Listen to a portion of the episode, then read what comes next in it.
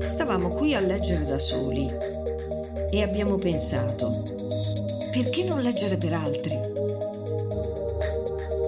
Audio Babette. Storie in podcast.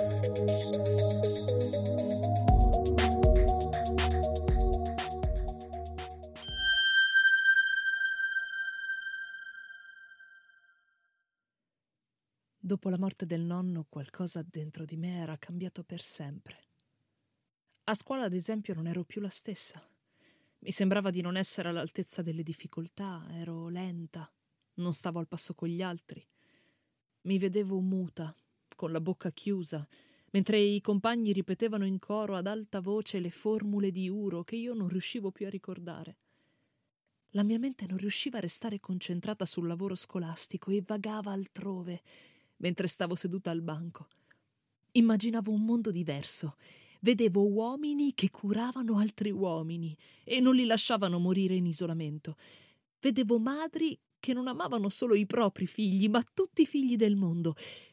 Vedevo piante che crescevano bene anche con la poca acqua disponibile e che non si accasciavano al suolo attaccate dai piccoli insetti che infestavano senza rimedio i nostri campi. Vedevo le vecchie parole del nonno prendere di nuovo realtà. Vedevo la campagna verde. Eh. Cominciai a prendere brutti voti a scuola e mia madre iniziò a preoccuparsi.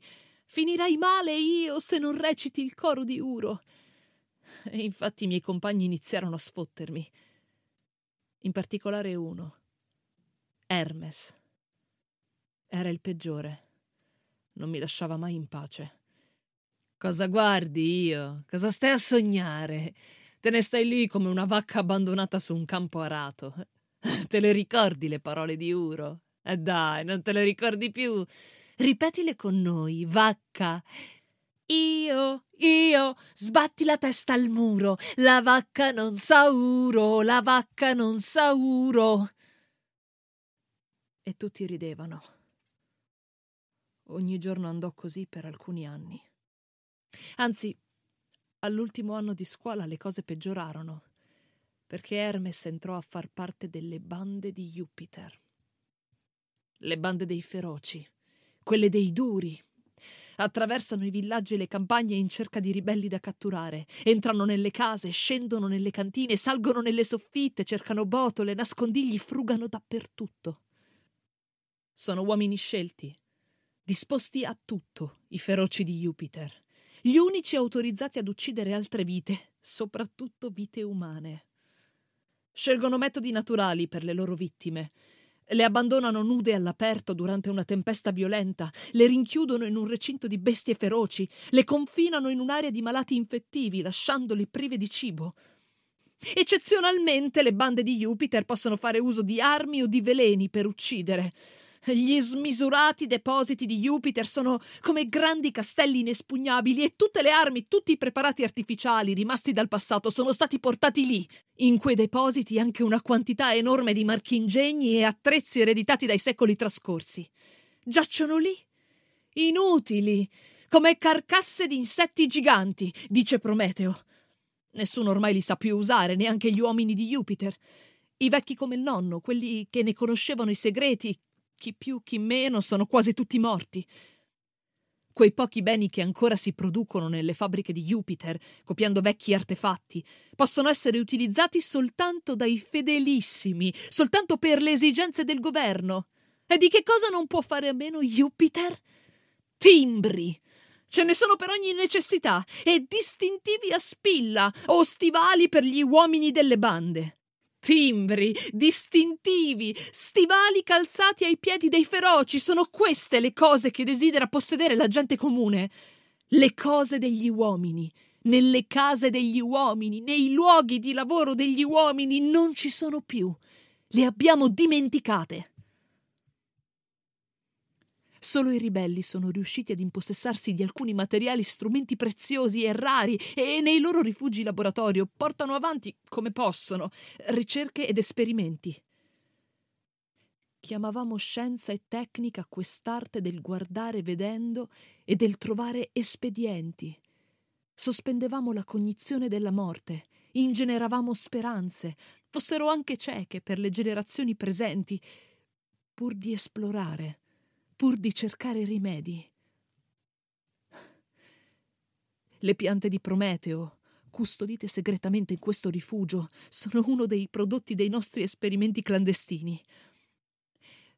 Per far nascere queste piante mi sono fatto infinitamente piccolo, entrando nel groviglio di minuscole eliche intrecciate, districando, separando, con criterio. Queste piante possono vivere e riprodursi anche con pochissima acqua, e Prometeo ha fatto loro il dono di renderle longeve e resistenti. Se le squadre di Jupiter ne venissero in possesso, Sicuramente le coltiverebbero negli orti dei loro depositi, ne userebbero i semi e i frutti per nutrire i propri uomini migliori. Ma la gente comune che popola il pianeta non ne trarrebbe alcun vantaggio perché coltivarle sarebbe severamente vietato per grave violazione di uno dei più importanti precetti sacri di Uro. Lascia alla natura il suo segreto e non tentare di violarlo. Quanto è assurda questa nostra condizione. Come è potuto accadere tutto ciò? Se coltivare queste piante non fosse stato vietato dagli antiumanisti fin dall'inizio della loro ascesa, forse la grande carestia si sarebbe potuta evitare. E molti altri disastri si sarebbero potuti scongiurare se solo non si fossero visti come demoni gli uomini come Prometeo, che provavano a proteggere altri uomini con i loro artifici. Invece quando ci si rese conto che in generale l'uomo stava mortificando e impoverendo la terra in un modo inarrestabile, quando i ghiacci iniziarono a sciogliersi e le stagioni non furono più riconoscibili, anziché cercare nuove strade e nuove soluzioni, gli antiumanisti posero l'umanità davanti a un bivio. Si poteva continuare così oppure aderire ai loro metodi. Convinsero molte persone e gli uomini decisero di portare indietro la lancetta del tempo, di azzerare ogni passo dell'uomo che lasciasse impronte sul pianeta. E ciò avvenne senza eccezioni, in ogni dove e in ogni attività, dal curare i malati al trasportare il bestiame, dal coltivare la terra al costruire una casa, un tavolo. Che cos'è un tavolo? un bene di comune necessità. Una volta, dice Prometeo, gli uomini erano liberi di produrre tavoli, letti, sedie. Oggi non è più un'attività libera per la gente perché le risorse di tutti i tipi scarseggiano e così ci si arrangia utilizzando vecchie cose. Oggi non ci sono più attività libere per la gente. Anche i ministri di Jupiter usano arredi di recupero, però certamente più pregiati di quelli in possesso della gente comune e dei ribelli. Hermes, ad esempio, mentre io parlo è seduto dietro a una rara scrivania di legno. Lui, che nel frattempo è diventato uno dei più potenti ministri del governo mondiale e rilascia interviste con la sua voce pacata e la faccia sorridente. Può ingannare molti con quelle buone maniere, ma non me. Non riesco a dimenticare la sua risata oscena di quando mi tormentava a scuola io, io, sbatti la testa al muro. La vacca non sa uro, la vacca non sa uro.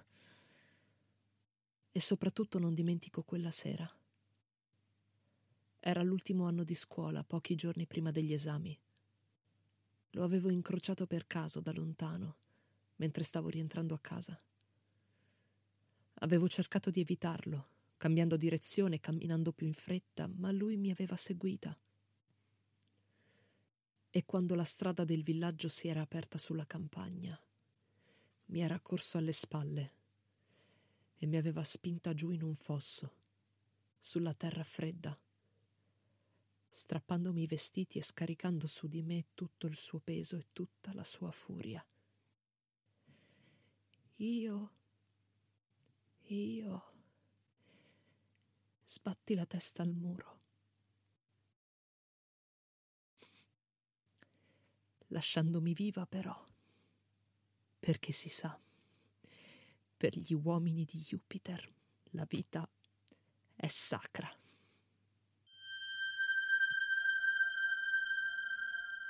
Era Francesca Tripaldi, da Prometeo 2218 di Donatella Cinà e Leonardo Daltio